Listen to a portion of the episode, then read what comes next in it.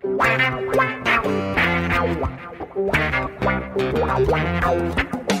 dois na barreira, correu, o rei atirou. Gol! O cara marcação, sambou pra lá, sambou pra cá, botou na frente a. Olha o Santos chegando a chance de mais um gol. Gol! Neymar pode bater de primeira.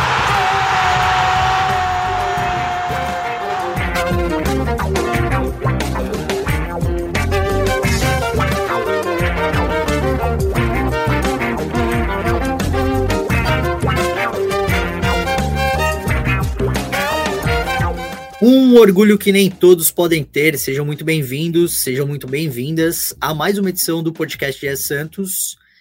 Excepcionalmente, nessa edição a gente está em livecast, então vocês estão acompanhando a gente ao vivo e aí depois é, você que está ouvindo depois em, em, formato de podcast. É, meu nome é Iago Rudá, eu sou um dos setoristas do Peixe aqui na casa e comigo para falar sobre Santos 1, Vasco 0 na, na, em São Januário, Isabel Nascimento a maior e melhor youtuber santista de todos os tempos, e o Bruno Gutierrez, meu parceiro de reportagem aqui no GE.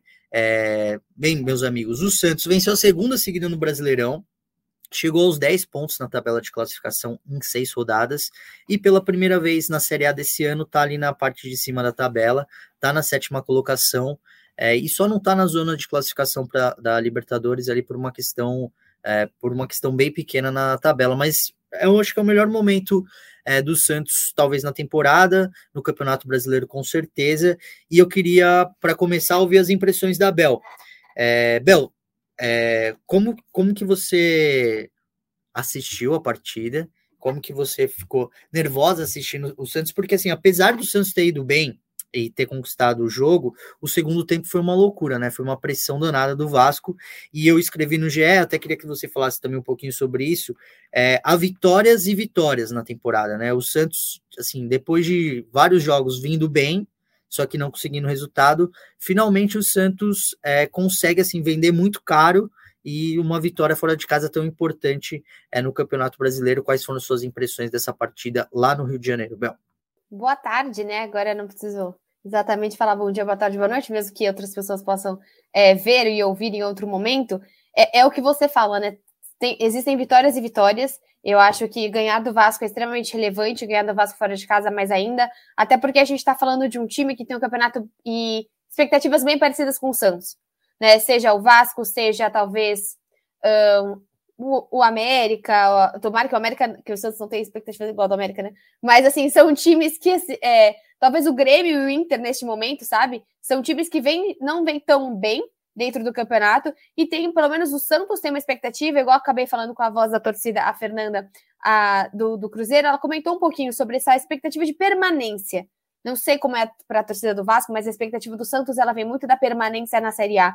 Então é um jogo muito importante. O Santos não vinha bem fora de casa. O Santos joga mal fora de casa em campeonatos brasileiros. O homem da estatística está aqui para baixo, mas é, eu sei que se você pegar os últimos anos, o Santos não tem um time realmente que joga fora de casa com muita excelência. O campeonato do Santos esse ano ele é basicamente é, ganhar dentro de casa e minimizar os danos fora de casa. Se conseguir um empate excelente, se conseguir uma vitória brilhante. Então, acho que foi isso que o Santos fez. Num jogo que não foi tecnicamente ex é, é, exemplar, né? né? Que, nossa, vontade de ver de novo um Vasco e Santos. Acho que ninguém vai ver esse jogo, ainda mais Dia das Mães ali. A gente acabou tendo um pouquinho dos dois mundos.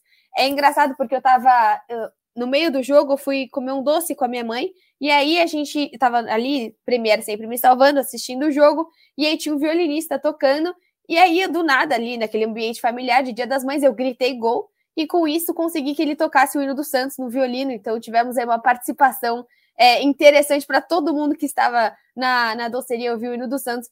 Mas é isso, Iago, acho que de forma geral, até pegando já um dos seus tweets, que eu também usei nos meus vídeos, é, é um Santos extremamente desfalcado, que mesmo assim conseguiu achar uma maneira de ser efetivo. Ontem o Santos basicamente teve uma bola, não foi um gol qualquer, foi um gol bem feito, foi um gol que passou no pé do ataque inteiro do Santos, mais jogadas do Casimba com o Lucas Braga, e uma finalização brilhante do David, porque eu sou paga para me iludir, então eu tô aqui para isso, eu não tenho que ter é, noção nenhuma aqui de racional, se o David é ou não, vai ser craque ou não, para mim já é, e já tá fazendo uma diferença enorme, né? A gente lembra muito do Marcos Leonardo naquele 1 a 0 fora de casa do Atlético Paranaense. Bruno Gutierrez está aqui para me corrigir, mas se eu não me engano foi gol do Marcos Leonardo, que foi em 2021, que foi um dos jogos que tirou o Santos ali de quase ter um rebaixamento em 2021. Então, basicamente, jogo extremamente importante. O jogo do Bahia, o melhor jogo da temporada em questão de é, organização do Santos, o jogo contra o Vasco, um dos, um, talvez o jogo mais importante que o Santos fez em questão de pontuação no Campeonato Brasileiro. Muito que bem, Mel, muito que bem. Bruno Gutierrez, seja muito bem-vindo. É, o Guti, o Santos de novo ganhando e de novo com o gol do David Washington, né? É, menino, da, menino da Vila, formado na base do Santos. É, a princípio ele não era nem para ser assim, a gente não esperava que ele fosse o titular do Santos nesse momento da temporada. É, o Marcos Leonardo, que está com a seleção brasileira sub-20, é o titular dessa posição, e tem o Bruno Mezenga, é, que veio do, do Água Santa, é, foi o vice-artilheiro do Campeonato Paulista com a camisa do Água Santa, né, que foi o, o vice-campeão paulista, é, mas o David Washington conquistou a confiança do Daír, ele está, de fato, demonstrando é, o porquê dele ser o titular do Santos, né? Mas e aí, Guti, caiu um, um, novo raio na vila, a gente já pode tratar assim. O Dair falou sobre isso brincando ontem. É, salve, salve, Iago, Bel, todo mundo que acompanha aqui a live, né, do GE. Iago tá me lembrando você dos melhores momentos de Galvão Bueno também com este fone, hein? Clássico. Esse fone é do Zé Edgar, nosso setor de São Paulo. Tava sem fone, peguei o dele emprestado. Tá Aliás, obrigado ao Zé que está assistindo a gente. Com certeza, grande Zé. É, cara, eu, lógico, acho que tem que ter calma, né? O Odair disse isso até no, no jogo contra o Bahia, né? A gente não pode ficar projetando um novo Pelé, que é um menino que vai oscilar, que é normal da, da idade dele, né, jogador jovem oscilar, e que ele está assim se colocando à disposição, está indo bem, é, mas precisa sangrar. Se ele sangrar, suar, pagar o preço, é, ele vai se tornar um grande jogador. E ele está se provando a cada jogo. Eu acho que, lógico, a torcida vai criar toda uma expectativa em cima do, do David Washington, pelo que ele tem apresentado é, e pela postura dele em campo, né? Não é só por dribles, por gols, por, por fazer jogadas, por ser participativo na partida, né? Às vezes ele vem buscar, faz uma parede, abre um espaço, é, mas por ele realmente não parecer sentir o peso de vestir uma camisa do Santos, ainda mais no momento que o Santos vinha muito delicado na temporada, né? Em que você vem de um paulista sendo eliminado na primeira fase, vem de uma pressão pela situação na Copa Sul-Americana, em que você tem o News Old Boys já disparando no grupo, e lógico, toda essa expectativa negativa que existe no Santos em relação ao Santos no brasileiro, né? É, como a Abel disse, nessa luta pela permanência, não, não por coisas muito maiores do que isso mas ele entra em campo com aquela coisa do menino que só quer ir lá se divertir, jogar futebol e fazer o que ele sabe. É, isso é muito bom de se ver e é bom que realmente não joguem um peso, uma responsabilidade de carregar o Santos em cima de um garoto de 17 anos, que deixe isso para jogadores mais experientes, como o próprio Lucas Lima, que veio justamente para assumir essa função de ser o camisa 10, ser o articulador no meio de campo e ser o, o homem responsável pela criação desse time assim como joga em cima do João Paulo, que é o capitão do time, o Messias, que fez uma grande partida ontem, tem que jogar em cima desses jogadores que são os mais experientes do elenco, essa responsabilidade de carregar o Santos e deixar para o David brilhar e ser esse garoto aí que trata o futebol com uma leveza é, incrível e que em alguns momentos você vê uma maturidade também. No gol contra o Vasco, é, você vê que o Lucas Braga é, bela jogada, né? Aliás, do Lucas Braga com o Lucas Lima. É, e ele deixa o Lucas Lima sozinho para avançar para a linha de fundo, enquanto os defensores do Vasco recuam para perto do goleiro Léo Jardim, se eu não me engano, o Léo Pelé fica na marcação do David e o Robson Bambu ele afunda e vai para dentro da pequena área. O David ele tem a inteligência de parar e esperar a bola atrás, e daí ele recebe esse passe atrás com o ângulo livre do Léo Jardim e toda a técnica né, para colocar a bola no canto sem chance de defesa para o goleiro do Vasco. Então é bom que deixe esse garoto ser o que ele é, um garoto com, com, ousadia, com a ousadia que ele tem, com a qualidade que ele tem, e que essa responsabilidade do Santos fique em cima de jogadores mais experientes, que aí sim ele vai conseguir crescer e desenvolver o futebol dele. Que foi o contrário do que aconteceu com o Ângelo, né? Que começa dessa forma, todo início do Ângelo, todo jogo ele driblava todo mundo e tentava e fazia esse drible. E aí chegou um peso nele de não ser essa, essa, essa carta na manga do Santos, né? De ser a titularidade e precisa sair dele, que eu acho que o Marcos Leonardo, infelizmente, já teve que adotar essa responsabilidade absurda, mas que a gente espera que o David não precise, né? Porque tomara que esses 10 jogos aí que a gente tinha computado do Marcos Leonardo passem o mais rápido possível e que quem, quem sabe a gente dá uma dor de cabeça aí pro Odair de poder jogar com os dois, não sei o que ele vai pensar sobre isso. E o próprio Bruno, né? Querendo ou não, o cara vinha de uma boa temporada, o Odair também vai ter que achar algum jeito da gente estimular essa pessoa, até porque a gente está em três campeonatos e um é realmente só um menino e ele vai ter que colocar o Bruno em algum momento para não ter aquele, aquela, aquela situação de Marcos lá fora, David vai eventualmente estar tá suspenso, tem que usar o Bruno titular pela primeira vez, já é um é aquele São Paulo fora de casa, o Bruno tem que ser titular. Então que a gente consiga, que é sempre assim, né? Nunca é num jogo dentro de casa, mais tranquilo. Então, que a gente também consiga utilizar esse outro jogador, né? Que veio para isso, pô. Ele veio para cá em um bom momento da carreira dele, ele também precisa jogar, né? Aliás, com quem trabalha com David, quando eu perguntei, e aí, o David agora é titular, tá, deve emendar uma sequência e tal, a pessoa falou: é bom que o Bruno divida essa responsabilidade para não jogar tudo em cima das costas do David. Então, o próprio entorno do jogador tem essa preocupação de não se criar um peso tão grande em cima de um garoto de 17 anos. Aí ah, o próprio Odair falou sobre isso ontem, né? Que ele vai ter um momento do, do David, que é esse momento, e que alguma hora vai chegar o momento do Mezenga, né? Até assim, o que a Bel falou faz todo sentido. É, o Santos tem três competições: é, a Copa Sul-Americana, o Brasileirão e a Copa do Brasil. É, são jogos de três em três dias.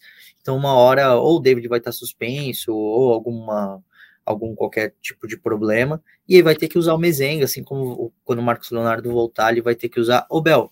É, mas aí, voltando um pouquinho para o jogo, é, você acha que esse, esse momento do Santos, essas duas vitórias seguidas, o David Washington indo bem, é, o Gutierrez falou do Lucas Lima, eu vejo o Lucas Lima que ele parece que está casando legal o jogo dele com do com do Braga, é o Ângelo fazendo gol, fazendo gol na Vila Belmiro, de fato é um momento bom do Santos. Você acha que esses 10 pontos em seis rodadas, eles mudam um pouco a nossa expectativa do Santos para o Campeonato Brasileiro? Ou ainda é cedo para a gente falar sobre isso e a gente mantém aquilo lá? O Santos vai deve ficar ali na segunda metade da tabela, talvez brigando por uma Sul-Americana, alguma coisa assim. Como que é, você vê isso daí? Você acha que a gente já pode é, ser um pouquinho mais carinhoso com o Santos nesse, nesse aspecto? Não, eu acho que ainda não. Acho que a gente pode esperar um pouquinho mais, porque a gente sabe que a gente tem um jogo contra o Bahia e um Palmeiras daqui a pouco que pode mudar tudo, né? Porque é um Palmeiras dentro de casa, aqui dentro de casa, infelizmente, a gente, mesmo dentro de casa, não, não, tem, não é, a gente tá, não, não tem nem boas atuações, nem resultados, mas nem boas atuações contra o Palmeiras. Realmente, o Palmeiras está sendo um, uma pedra gigantesca no sapato do Santos.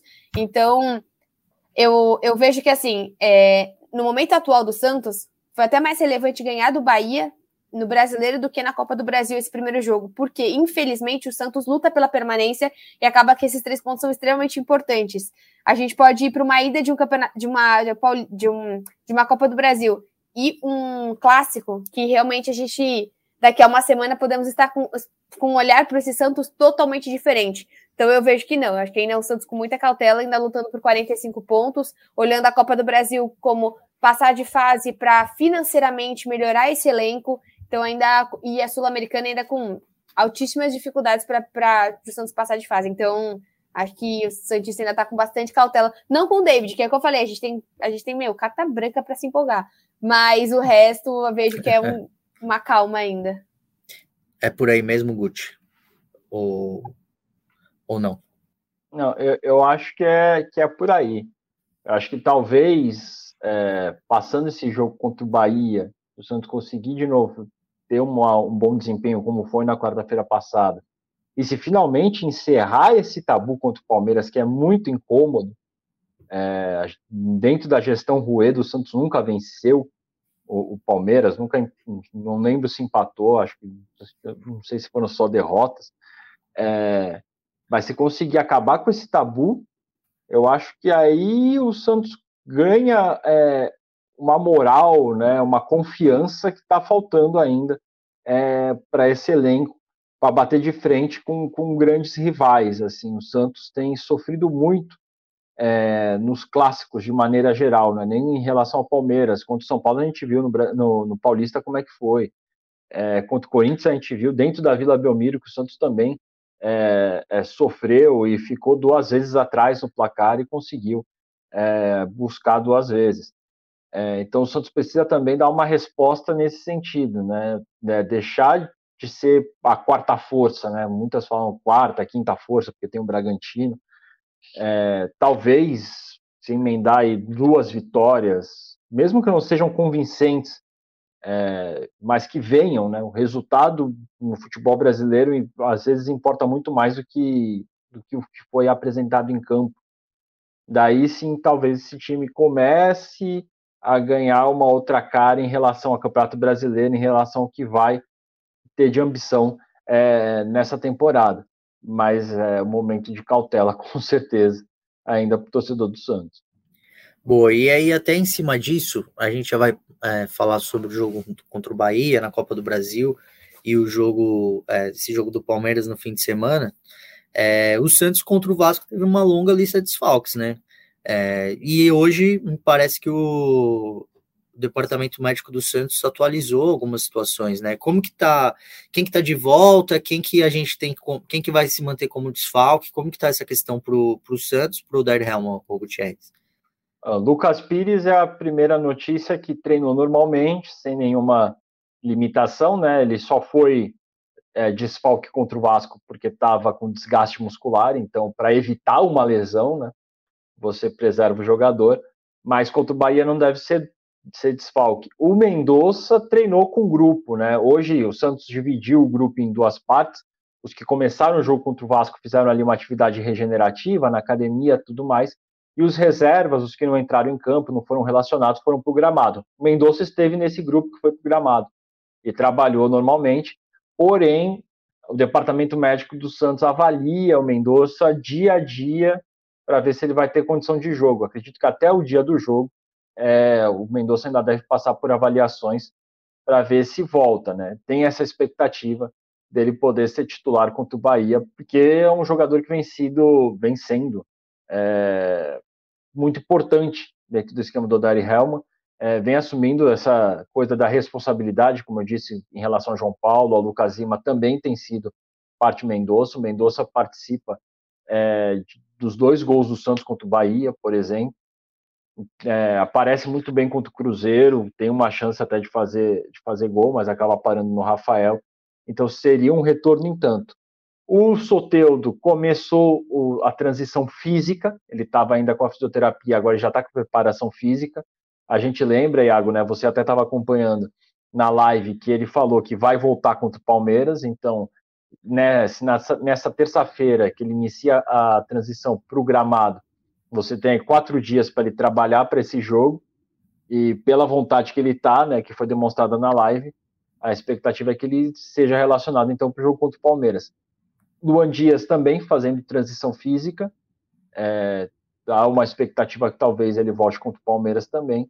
E o Sandri vai voltar a treinar a partir dessa terça-feira com um grupo, com um grupo não, né? É, volta aos treinos, né? Depois de de tratar aquela infecção na face por causa da operação e tudo mais, mas ainda sem contato.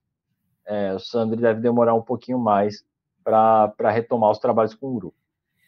É, então, em teoria, a gente tem força máxima, quer dizer, se são Soteudo, né? Para o jogo contra o Bahia, é isso, né? É, da, das opções disponíveis, a, aquilo que o Odair tem visto como mais perto de seu time ideal, né? Seria aí uma, uma repetição do que foi o jogo de quarta-feira contra o Bahia. Sim. E por falar em Bahia, Isabel Nascimento, é, a gente vai ter Santos e Bahia de novo, né? O Santos goleou o Bahia é, jogando muito bem pelo Brasileirão. Na quarta-feira, a partir das 7 horas da noite, horário de Brasília, é, o Santos encara o Bahia na Vila Belmiro. é o primeiro jogo das oitavas de final da Copa do Brasil, competição que é importantíssima para o Santos, e não só para o Santos, assim, por questões é, de visibilidade no mercado e principalmente por questão de premiação da CBF. É, o Santos tem como meta chegar nas quartas de final e aí tem o Bahia pela frente. É, Bel, quanto que o jogo do Brasileirão influencia para o jogo da Copa do Brasil? É, e dá para a gente ficar confiante para esperando uma outra boa atuação do Santos é, nessa abertura do confronto na Copa do Brasil? Eu acho que assim, influencia 100% na dinâmica do jogo, né? Eu tenho certeza que de um lado o Renato Paiva e do outro lado também o Odair aprenderam muito sobre os times. Então, e acho que o Santos também vem com mais confiança, que não, isso de forma nenhuma pode o Santos achar que de, de maneira alguma tá mais perto de, da vitória, porque já teve esse, essa, essa primeira, esse primeiro contato com o time do Bahia, deu para já ver as, as, falhas do Bahia e o Santos, e com certeza também o time deles já viu todas as nossas falhas, então acredito que muda bastante o confronto, tá? Eu acho que seria, seria outro confronto se o Santos e o Bahia não tivessem se enfrentado antes. Eu vejo hoje o Santos com mais confiança, sabendo que consegue. E a partir do momento que você sabe que você consegue, isso muda tudo. Eu vi ontem até um Vasco muito parecido com o Santos. Se o Vasco tivesse marcado aquelas dois, três chegadas logo de início, o jogo teria sido outro. Porque são times que são parecidos que começam pressionando. Se eles conseguem marcar o seu gol, eles ficam totalmente tranquilos. É diferente de outros times que a gente vê que tem é, um psicológico mais reforçado, um time realmente que tem uma outra dinâmica e consistência. Por exemplo, o próprio caso do, do Palmeiras, né? Quando o Palmeiras toma aquele gol do Grêmio, o Palmeiras volta para o segundo tempo com a mesma calma, com a mesma identidade, porque sabe que tem a competência que percebeu naquele momento de ganhar. O Santos ainda é um time que por cada jogo tem tantas peças mudando, por cada momento é um Santos diferente, é um time que toma um gol e ainda se abala bastante. Então eu vejo como vai ser importante esse primeiro gol da partida. Sei que uma coisa é óbvia, né? Quem faz o gol, mas como são dois times que, como tem esse psicológico que precisa ser ainda trabalhado, porque são times que estão em tremenda é, irregularidades, né? Principalmente no Campeonato Brasileiro, eu vejo que foi mais acabou sendo mais relevante aí para o Santos para entrar nessa partida vendo, peraí, o jogo é difícil, sim, mas a gente já foi capaz, exatamente com esses mesmos jogadores, exatamente aqui nesse mesmo estádio, a gente pode ser capaz de novo de talvez não fazer 3 a 0 mas sair com a vitória. É, eu tô. Eu acho que o Santos é, sai um pouquinho. Sai, sai, um pouco na frente. Quando saiu esse confronto, quando a CBF sorteou os confrontos de oitavas de final da Copa do Brasil, é, o pessoal que acompanha a gente no, no podcast, pô, a gente falou bastante né, sobre é, a questão de paridade de forças entre Bahia e Santos, né? Naquele momento, acho que foi um consenso entre a gente que era um confronto muito equilibrado. Hoje eu vejo o Santos um pouquinho na frente, até pelo fato de abrir o jogo na Vila Belmiro no momento que o Santos está muito bem. É, com o Ângelo bem, com, com tudo isso que a gente está falando, é, eu, eu vejo o Santos favorito para esse jogo na Vila Belmiro. Um confronto como um todo, considerando o jogo lá na Fonte Nova, eu ainda acho que está bem equilibrado, até porque a gente é, depende muito da forma como esse resultado vai se construir no jogo aqui em Santos. É, mas hoje eu vejo o Santos um pouquinho na frente. Você vê por aí também, ou Gutierrez, ou você vai por uma outra linha, que é um pouquinho mais pé no chão com o Santos para esse momento? Não, eu, eu vejo um pouquinho à frente também pela questão do momento é, duas vitórias seguidas que deram uma confiança, que levam o Santos ali para uma parte de cima da tabela mais próximo, por exemplo, é, de, um G, de um G4, né, que seriam as quatro vagas diretas, né, hoje para Libertadores, lógico que está um campeonato muito no início, ainda tem muita rodada, é, mas é um time que ganhou essa confiança. É, contra um Bahia que vem volta para Vila Belmiro depois de perder por um 3 a 0 depois de vir de uma partida muito nervosa contra o Flamengo. Né? O Bahia perdeu para o Flamengo de 3 a 2, né? quem vê esse resultado vê um placar ali muito apertado, mas que foi um jogo é, recheado de cartões, de reclamações, polêmicas em relação à, à arbitragem, é, e que você viu um Bahia muito nervoso, mas ao mesmo tempo que estava muito nervoso em campo, ainda estava é, mesmo com dois a menos, agredindo o Flamengo e buscando gol de empate, quase conseguiu. É, mas aí a, essa coisa do Santos também pode explorar. Talvez esse nervosismo do Bahia, por um momento não tão bom na temporada e por vir é, de uma partida tão nervosa, talvez o Santos abrir um placar de novo, cedo como foi na primeira partida, isso possa de novo mexer é, com a equipe do Bahia. É, acho que pelo momento o Santos acaba largando um pouquinho na frente por jogar em casa também a primeira partida. Isso pode ser outro ponto positivo. O Santos tentar largar na frente nessa disputa da Copa do Brasil.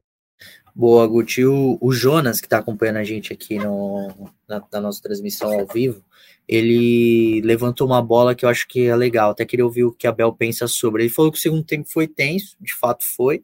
É, só deu Vasco e o Santos não conseguia nem sair do campo de defesa. É que os destaques da partida foram o Messias, zagueiro do Santos, o João Paulo, goleiro, que garantiram o placar. E para ficar melhor, só se o Santos vencer a o Palmeiras, né? A Sociedade Esportiva Palmeiras no fim de semana depois desse jogo do Bahia que a gente está falando. É, o Santos vem de um momento muito bom defensivamente. Depois do, depois do desastre que foi o Campeonato Paulista, é, o Odair teve tempo para ajeitar, ajeitar o sistema defensivo e ele tinha ajeitado.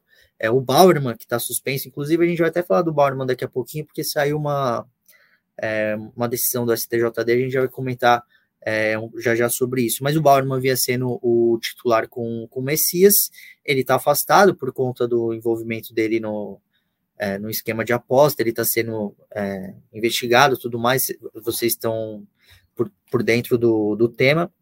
Mas o, ontem o sistema defensivo do Santos foi muito bem, sobretudo nas bolas aéreas, que era um problemão do Santos do ano passado.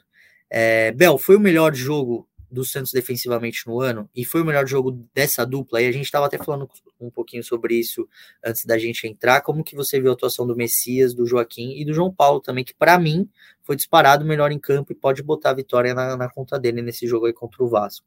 É, eu fico feliz que não foi um jogaço apenas do João Paulo, né? Porque senão a gente falaria, meu Deus, a bola chegou de qualquer jeito e o João Paulo que teve que salvar. Por mais que ele fez isso diversas vezes, mas também foi um jogo importante da dupla. É difícil falar da dupla, que o Santos é um, é um time que acaba mudando demais a dupla, é, a sua dupla de zaga. Eu vejo como uma, talvez, das melhores partidas do Joaquim, podemos dizer, porque assim, o Joaquim ele fez uma partida tenebrosa, a última partida do Campeonato Paulista, ele contra o Ituano, e isso ficou muito marcado para ele não ser colocado, né? Ele, só, ele e o Michael eram dois. A gente terminou o Paulista, o Santista terminou o Paulista olhando para o Michael, olhando para o Joaquim com um olhar muito negativo, né? O Michael via fazendo jogos ruins e o Joaquim de fato não teve nem tempo, só que ele fez um jogo tão, tão ruim como o tu, e, e tu foi um negócio tão, tão grosseiro, nojento que a gente assistiu naquele 3 a 0 3, 4 a 0 sei lá, eu, tudo, tudo depois, não quero, dane-se, não quero pensar sobre isso.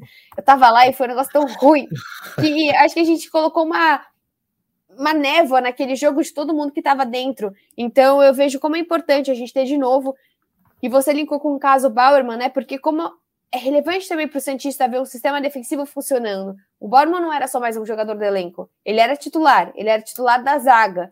Então, de, de fato, a gente, pô, finalmente, né? Bauerman e Messias, já a gente falou isso, lembra, Bruno? Já jogaram juntos, tem uma, tem uma sincronia, vai dar, um, vai dar um jogo mais eficiente para o Santos hoje. E hoje a gente está com os zagueiros, você tem um, um zagueiro um pouco mais qualificado na saída de bola, um outro zagueiro que é mais de fato aquele quarto zagueiro que vai ficar mais atrás. Talvez a gente ainda perdeu um pouquinho com esse zagueiro um pouco mais artilheiro, que o Bauerman estava tava se tornando de aparecer na área, cabeceando e tal. Mas eu vejo como um Santos que, dentro do possível, está se ajeitando na zaga. E até para o próprio Santista, né? Em breve a gente vai ter o Michael. Querendo ou não, vai ter uma suspensão, vai precisar, e o Santista precisa, de fato, apagar o que aconteceu no Paulista, porque agora a gente precisa dele sei se o Doir vai, vai colocar o Luiz Felipe, que daí também é outro papo com o Santista, ou se a gente vai conseguir colocar o Alex, né? Não sei como que tá, ano que vem tomara que tenha o Jair, mas eu vejo como um dos melhores jogos, sim. Por mais que tenha sido sofrido, foi um sofrimento um pouco controlado, não foi uma coisa que assim, a gente estava no sufoco e só deu João Paulo. O sistema tudo jogou junto. É, concordo totalmente com você, Bel. É, o Santos está indo muito bem defensivamente é, tá melhorando, né? E eu acho que isso também explica muito o porquê do Santos estar tá conseguindo esses bons resultados, né? Apesar de assim, o Santos não tá jogando bem, tendo futebol vistoso, mas aos poucos parece que as coisas estão estão se consertando e o, o, o Santos do Dar Helman tá, tá melhorando muito por conta dessa solidez do sistema defensivo. E é a matéria que eu falei do Bauerman, o pessoal, a gente subiu aqui no GE, é, na verdade o Martim Fernandes e a Gabriela Moreno lá no Rio, é, tem 20 minutos que a matéria está no ar. É, a Procuradoria do STJD, tá aí a matéria para vocês, se vocês quiserem acessar, tá lá no GE. é, a Procuradoria do STJD pede a suspensão de 30 dias para oito jogadores. É, o, o pedido está na mão do presidente do, do tribunal, que é o Otávio Noronha, para que para que oito dos jogadores envolvidos em todo aquele esquema sejam é, afastados por pelo menos 30 dias enquanto a, as investigações acontecem. É, é, é, bom a gente lembrar: o Santos já afastou o Bauerman, o Santos, o, o, o Santos não, peraí, o Bauerman esteve semana passada em Porto Alegre é, para buscar ali uma ajuda jurídica. Ele foi contratar um escritório de advocacia em Porto Alegre para para que conduza a defesa dele nesse processo. Ele está afastado do Santos por tempo indeterminado, por enquanto ainda a gente não teve nenhuma novidade sobre como que está sendo a relação dele com o Santos, mas está aí o pedido da, procurador, a, da Procuradoria do STJD para que ele fosse suspenso junto com oito, oito jogadores, né? E aí está aí o, o Carius, que estava no esporte, o Lomônico, que estava no Red Bull Bragantino, enfim, são aqueles nomes que vocês já conhecem. É, e por enquanto, assim, a gente fica aí no aguardo, né? A gente está em cima. É, tentando conversar com o Bauerman, com a defesa dele, para ver como que ele vai se defender, mas por enquanto o Bauerman está estruturando a defesa dele para que ele possa se defender nesse processo que é tão grave, né? Que coloca em, em, em risco, em xeque a credibilidade do futebol, que é esse esporte que a gente tanto gosta, e é por isso que a gente está aqui e que vocês estão aqui conosco também.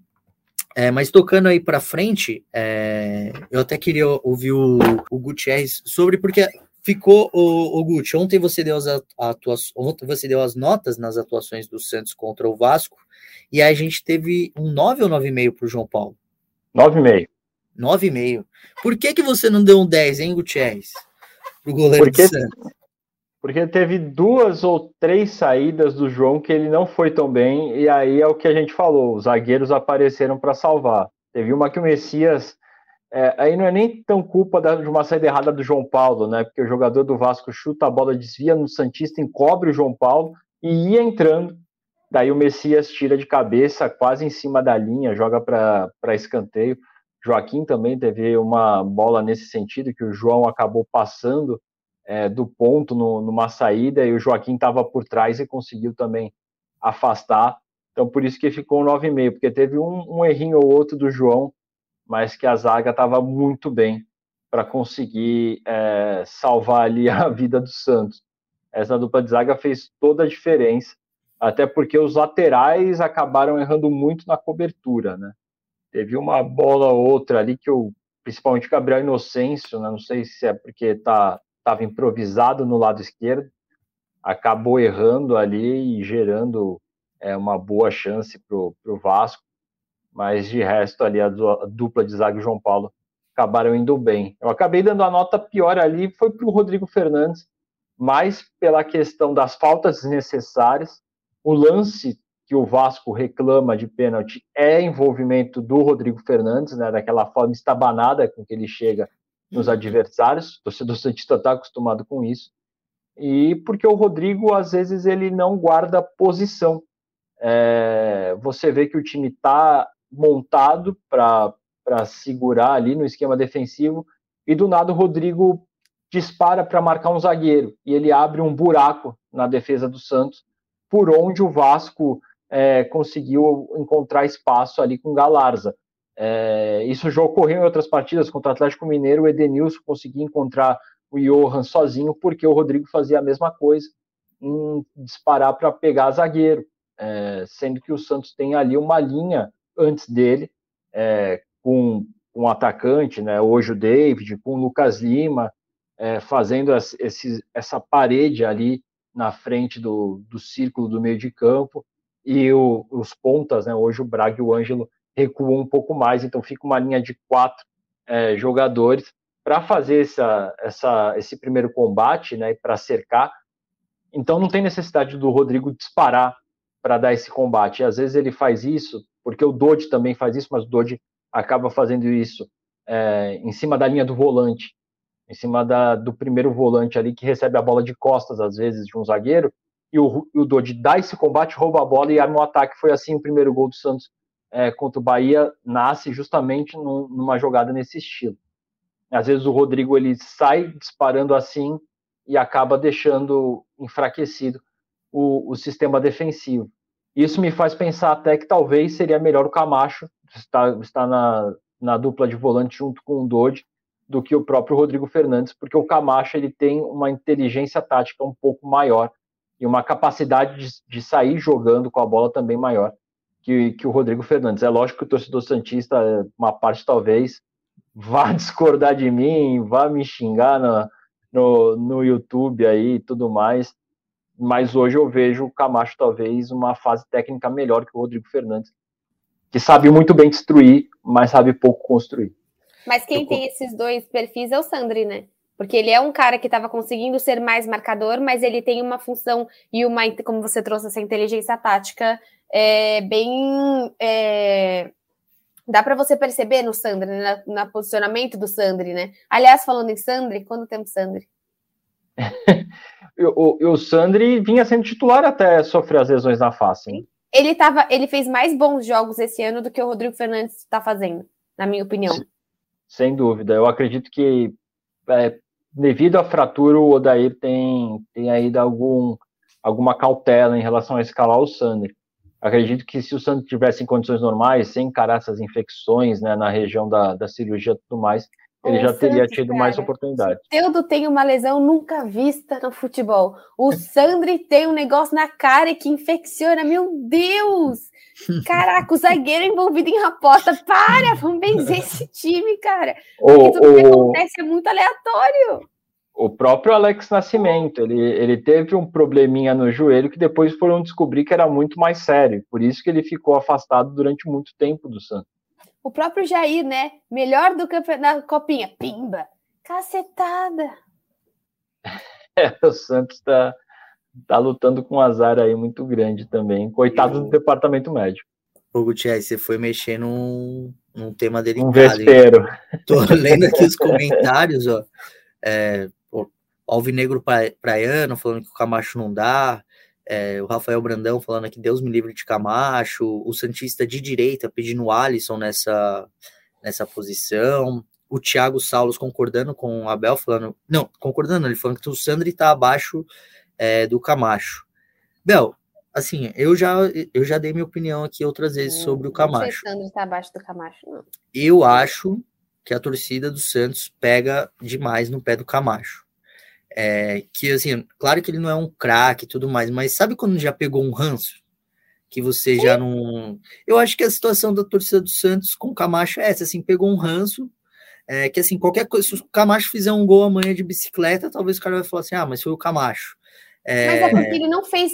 Ele fez jogos esse ano que estava muito mal. Então, assim, de fato, o último jogo que ele jogou, ele estava bem, foi contra o Bahia, né? Contra o Bahia. Contra o Bahia ele fez uma boa partida, mas tiveram partidas que o Camacho foi realmente muito mal. Até naquele treino que o Iago estava lá contra o São Bernardo, poxa, o, Camacho estava muito mal naquele jogo. Então acho que o Camacho ele não consegue às vezes ser discreto. Ele tem jogos que ele realmente vai muito mal. E sim, eu acho que entra também nesse pacote que eu quero que o Michael não entre, que o Felipe Jonathan entre e sai desse pacote que o Santista ama ou odeia, porque às vezes ele faz uma boa sequência. Pega, sei lá, o Luiz Felipe tá nesse pacote é, que às vezes o Luiz Felipe faz bons jogos, mas ele tá nesse pacote que o torcedor tem esses, sabe, jogadores que já foram embora, o Vitor Ferraz, o Jean Mota, são jogadores que eles ficam o tempo do Santos suficiente. O, o, o Natan flerta com essa, com essa lista. A todo momento. Então, Felipe Jonathan é um cara que eu acho que a torcida também pega muito no Então, pé, eu falei o nome dele. Ele é o cara que você. Só que ao mesmo tempo, ele tá fazendo. Ele fez mais bons jogos esse ano do que o Lucas Pires de regularidade no jogo. Isso não quer dizer nada. O Lucas Pires pode ser. Então, eu, eu vejo muito isso. Tem nomes, mas acho que toda torcida é assim. Toda torcida deve ter algum, alguns nomes. Por exemplo, se Bruno Mezenga vai ter que lutar muito, coitado. Porque agora, né? O Bruno sabe. Agora ainda que ele tá vindo na, na sombra do David. Poxa, filho. A hora que o, que o Daí quiser colocá-lo e não colocar o David, a torcida vai pesar, porque ainda a torcida ela tem todo esse carinho. Né? E, e só último ponto também do jogo do Vasco é o Barbosa, né? Você poder ter é, outra possibilidade, um jogador diferenciado alto é muito relevante. É, o Barbosa é um cara importantíssimo para o Santos, porque, assim, eu, eu, sempre falo isso porque parece que a gente às vezes levanta muito a bola, assim, não é um craque, longe de ser disso, mas é um jogador muito importante para a construção de elenco Faz muito jogo Santos. decisivo porque ele é, um, ele é um cara que vai bem na bola aérea, ele é um cara uhum. que pode ajudar a defender essa bola aérea e ele dá essa opção quando você não ele tem é o Mendonça, quando você não tem o Soteudo, de deixar um cara ali na ponta, é, abrindo o campo, né? Que é um termo que os, os treinadores usam. Assim. Eu, eu gosto bastante do Barbosa, é um cara importantíssimo pro, pro Santos. E, e vou falar, às vezes ele pode ser até um pouco excessivo, mas é um cara que não desiste, né? Ele uhum. tem uma vontade que ele vai. Ontem mesmo contra o Vasco, ele começou marcando na direita e teve um lance que ele foi correndo até o Gabriel Inocêncio na esquerda para tentar cercar o marcador, para não dar espaço ali para o Vasco conseguir criar, cruzar bola para a área, né? Aliás, o Vasco passou ontem 100 minutos do jogo cruzando a bola para a área todo o tempo, né? Tudo bem que esse é o ponto é, o ponto fraco do Santos, né, historicamente, mas o Vasco também, o Santos é, foi ajudado, entre aspas, porque o Vasco também não tinha muito repertório, né? A bola na área para o Pedro Raul a todo momento, é, não tinha uma criação. E daí os, contou com uma belíssima atuação da dupla de zaga do João Paulo para segurar esse ímpeto do Vasco de cruzar e cruzar e cruzar a bola na área a todo momento. Mas eu concordo em relação ao Lucas Barbosa, que ontem poderia até ter feito talvez o, o gol que desse a tranquilidade, né? Naquele lance que ele acompanhou o David, na disputa que o David estava ali, acho que se não me engano, com o Robson Bambu, mas o David acabou sofrendo a falta ali, quase na, na meia-lua da área. É, mas se ele tivesse levantado a cabeça, talvez ele teria conseguido achar um passe para o Barbosa, que estaria livre né, do lado dele ali, pela direita. Não foi, até, até falei para Abel, assim, apesar do Vasco ter pressionado muito o Santos no segundo tempo, é, pareceu mais, para mim, para mim o Santos ficou mais perto da, de fazer o segundo do que o Vasco de empatar, porque é que o Santos não conseguiu encaixar nenhuma jogada assim, fora essa do David, que ele foi meio fominha ali, é normal. É, mas o contra-ataque estava muito aberto. Assim, o campo do Vasco estava todo espaçado para o Santos correr e, e, fazer o gol. É acho que o time estava cansado, o Santos estava, me parece, assim, mais uma hora ali de, pô, vamos brigar por esse resultado, no, no sentido assim de vamos tirar todas as bolas que o Vasco levantar e tentar do que tentar encaixar um, um contra-ataque. Mas o Santos pareceu muito mais organizado, do que o Vasco, apesar do Vasco ter ficado muito mais com a bola e ter chuveirado essa bola o tempo inteiro, da direita para a esquerda, da esquerda para a direita, ter tido chance na pequena área, chance dentro da área, de fora da área. É, o Santos teve várias e várias oportunidades de contra-atacar quando tirava essa bola da área, só que não conseguiu encaixar um contra-ataque. É, talvez esse seja um ponto a ser melhorado no Santos, mas agora defensivamente é, foi o que a gente falou aqui um pouquinho mais cedo. O Santos está encaixando, está melhorando e é uma melhora clara e evidente desse time do Odair Helman. Você, achou isso também, Bel, que o Santos ficou. É a, a Bel, gente, a Bel devia estar tá muito nervosa durante esse jogo. Eu tô até imaginando como a Bel tava é, nesse segundo tempo, sei lá, os últimos 15 minutos de Vasco e Santos, a Bel devia estar tá maluca. Não, os últimos 15 minutos que duraram 63, né? Porque, meu Deus, assim, ele deu 8, aí ele deu 10, aí ele deu 25, é que não estava aparecendo lá, mas ele estava dando mais tempo. Porque, meu Deus, assim, é realmente, eu acho que foi, foi um momento que o Santos, de fato. É, é o que eu falo, o Santos ele conseguiu fazer o que ele se propôs. É, ele se propôs a fazer o básico para conseguir diminuir danos fora de casa. Eu acho que foi isso que a gente, que a gente conseguiu ver um jogo muito difícil. É o que colocaram aqui nos comentários. O Santos não, não teve um jogo, um jogo primoroso. Nem tecnicamente o jogo foi bom. É o que eu falei, ninguém vai rever esse jogo. Mas o Santos conseguiu fazer o que ele precisava para também ganhar confiança para o jogo, para os dois jogos da semana, que são Copa do Brasil e o Palmeiras, que como a gente bem já pontuou a relevância desse jogo para o Santos. Muito que bem, Mel, muito que bem. Bem, a gente está encaminhando para o fim. É... Eu já vou pedir os palpites de vocês para é, Santos e Bahia no meio da semana, quarta-feira, 7 horas. E também convidar vocês para ficarem no GE. É, vamos lá, vou começar com você, Guti. Qual que é o seu palpite para Santos e Bahia na Vila Belmiro, primeiro jogo das oitavas de final da Copa do Brasil? Levando em conta que o Bahia deve estar com um time mais reforçado em relação ao primeiro jogo, né? Acho que Vitor Jacaré deve jogar, por exemplo. Eu acredito numa nova vitória do Santos. Eu vou com 3 a 1 para o Santos. Pô, excelente resultado, hein? Se for 3 a 1 excelente resultado. Lembrando, pessoal, que não existe mais a regra do gol qualificado fora de casa, hein? É, 3 a 1 É um equivale a um 2 a 0 E aí, Bel, qual que é o seu palpite de para esse jogo do meio? Aliás, você vai estar tá lá, Bel? Sempre uma pergunta pertinente não. aqui. Meu, sete horas é impossível. Sete horas não dá para sair de São Paulo e ir. Eu termino de trabalhar seis horas, seis e meia, não tem como. Até para quem é de Santos deve ser difícil chegar às sete horas. Mas sete e quarenta já ajuda, né? Mas, não, eu devo estar contra o Palmeiras, não sei se isso é bom. Mas...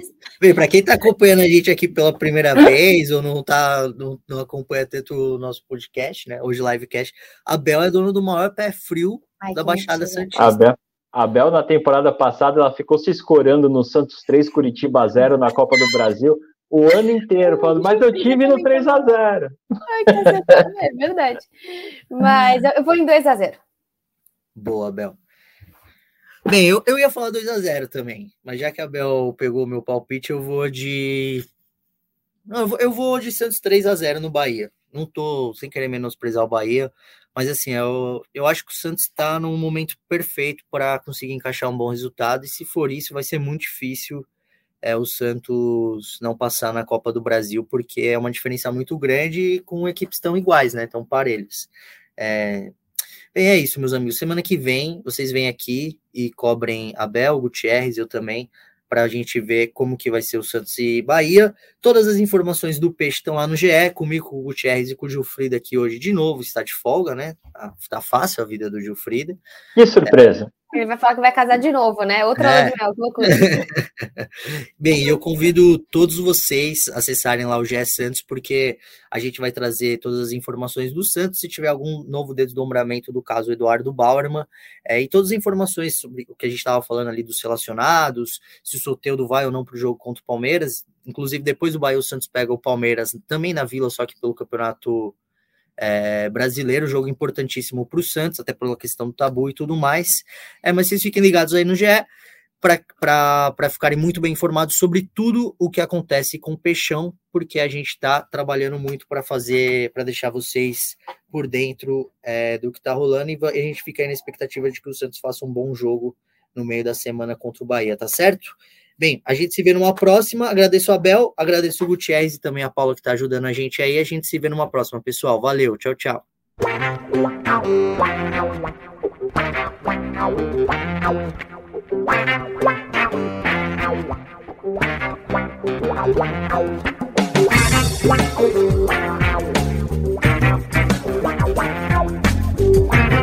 Wow.